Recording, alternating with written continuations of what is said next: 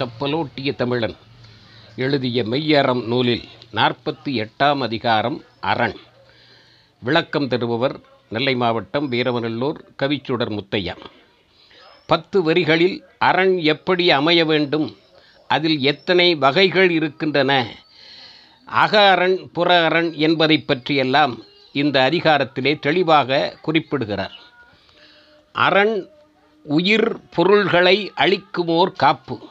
அரண் என்பது உயிரையும் காக்கும் மற்றும் செல்வத்தையும் காக்கும் பொருளையும் காக்கும் வீடுகள் மற்ற பொருள்களையும் காக்கக்கூடிய ஒரு பாதுகாவல். இயற்கையும் செயற்கையும் ஏய்ந்து அரணாகும். இயற்கையே அரணாக இருக்கும். நாம செயற்கையாக மதில் அகழி போன்றவற்றை அமைத்தும் அது அரணாக அமையலாம்.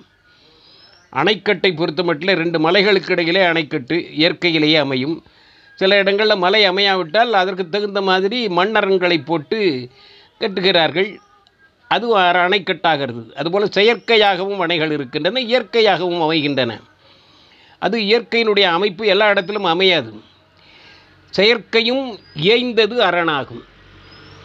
அரண் புற அரண் அக அரண் என இரண்டு வகைப்படும்.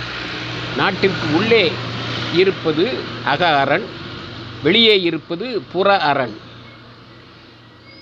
புறநாடு உறாவகை காப்பது புற அரண் வெளிநாட்டிலிருந்து உள்ளே வராமல் தடுப்பது புற அரண் வெளியிலே உள்ள அயல் நாட்டவர்கள் படையெடுத்து வராமல் கவர்ந்து செல்லாமல் காப்பது இந்த புற அரண் அக அரண் என்பது உள்ளே இருக்கக்கூடிய பொருளை பாதுகாத்து தன்னாட்டைச் சேர்ந்தவர்களுக்கு கொடுப்பது அக அரண். அப்போ இந்த காவலை எப்படி செய்கிறது எப்படி நமக்கு உணவை பாதுகாத்து தருகிறது என்பதெல்லாம் முன்னாலே ஐந்து வரிகளிலே சொல்லிவிட்டு இந்த புற அரண்கள் எத்தனை வகைப்படும் என்பதனை பின் நான்கு வரிகளிலே சொல்லுகிறார். எது அரணாக இருக்கும் என்றால் அரண் கண்டத்தை சூழ்ந்துள்ள கடல் நீர் புற அரண் புற அரண். ஒரு கண்டத்தை சுற்றிலும் முக்கால் பங்கு மேலே கடல் இருக்கிறது. கண்டத்தினுடைய வெளிப்பகுதியிலே நீர் கடல் சூழ்ந்திருக்கிறது. அது கடல் நீர் என்பது புற அரண். கண்டத்தை சுற்றி அரணாக இருக்கிறது. அடுத்தது அதனை அடுத்துள்ள அரு நிலம் புற அரண். கடல் அரணுக்கு பிறகு நிலம் அடுத்த நாட்டினுடைய எல்லை. அது நிலமே ஒரு அரணாக இருக்கிறது. அந்த நாட்டு எல்லையிலே வேலி போட்டிருப்பார்கள். செயற்கையாக செய்திருப்பார்கள். அந்த எல்லையை தாண்டி வரக்கூடாது. அது நில அரண். அடுத்தாற்போல அடுத்துள்ள வரு அருநிலம் புற அரண். அந்த நிலத்தை அடுத்து வரக்கூடியது மலைத்தொடர்கள் என்று சொல்லுகிறார். அடுத்துள்ள மலைத்தொடர்களும் புற அரண். கடல் நீர் நிலம் அடுத்தாற்போல மலைத்தொடர்கள் இயற்கையாக அமைந்தால் இப்போ சேர நாடுன்னு இருந்தது மலை வந்து அரணாக இருந்தது சேர சேர நாடு கேரள நாடாக மாறிவிட்டது. வடக்கே இமயமலை இருக்கிறது பனி படர்ந்து இருக்கிறது வடக்கே இருந்து யாரும் நுழைய முடியாது. மலை இயற்கையாக அரணாக அமைகிறது. போக்குவரத்து முடியாது கடினமாக இருக்கும். மலையை அடுத்துள்ள மரக்காடு புற அரண் மலையை அடுத்து குறிஞ்சியை அடுத்து முல்லை.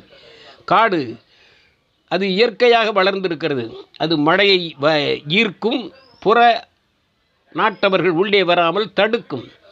அதுபோல மரக்காடு புற அரண் இந்த நான்கும் நீரரண் நில அரண் மலையரண் காட்டரண் மணிநீரும் மண்ணும் மலையும் அணிலர் காடும் உடையது அரண் என்பான் வள்ளுவன். இந்த நான்கும் புற அரண்களாக அமைகின்றன. இது இயற்கையிலேயே அமையும். அந்த இயற்கையிலேயே அமையக்கூடிய அரணானது எல்லா நாடுகளுக்கும் அமையாது. சில நாடுகளுக்கு அமைந்திருக்கும். சில நாடுகளுக்கு எல்லைப்புறத்திலே வேலி கட்டி காத்திருப்பார்கள். வடகொரியா தென்கொரியா என்று எல்லை எல்லையிட்டு காத்திருக்கிறார்கள். சில இடங்களில் கடலே குறுக்க வந்திருக்கும். அது அமைப்பை பொறுத்து இயற்கையினுடைய அமைப்பை பொறுத்தது. இந்த நான்கு அரண்களும் நாட்டின் வெளியே இருந்தால் வகைப்படும் புற அரண் நாட்டினுடைய உள்ளே இருந்தால் அக அரண் உள்ளே இருக்கக்கூடிய அரண் என்று சொல்லுகிறார். நாட்டகத்து அமையும் நான்கும் அக அரண். இந்த அரணினுடைய வேலை என்ன என்றால் உள்ளே இருப்பவர்களுக்கு சாப்பாடும் கொடுக்க வேண்டும் பொருளையும் பாதுகாக்க வேண்டும் உயிர்களையும் காக்க வேண்டும் விலைமதிப்பற்ற பொருள்களையும் காக்க வேண்டும். புற அரண் என்பது வெளியிலே இருந்து உள்ளே வராமல் தடுப்பது அரண். அது கோட்டை சுவராக இருக்கலாம் அகழியாக இருக்கலாம் இயற்கையாக அமைந்த மலையாக இருக்கலாம் கடலாக இருக்கலாம். இந்த நான்கு வகையான அமைப்பிலேயும் அரண் அமைகிறது. அரண் என்பது பாதுகாப்பு உழவுத் தொழிலை சென்று சொல்லும் பொழுது நீரினும் நன் ஏரினும் நன்றால் எருவிடுதல் கட்டவின் நீரினும் நன்றால் அதன் காப்பு என்று சொல்வர். பயிர் தொழிலாக இருந்தாலும் அரண்மனையாக இருந்தாலும் பாதுகாப்பு மிக முக்கியம். அந்த பாதுகாக்கக்கூடிய படை சிறப்பு படை. அந்த இசட் அதிகாரிகள் எல்லாம் இப்போ சொல்லுகிறார்களே பெரிய தலைவர்களுக்கு.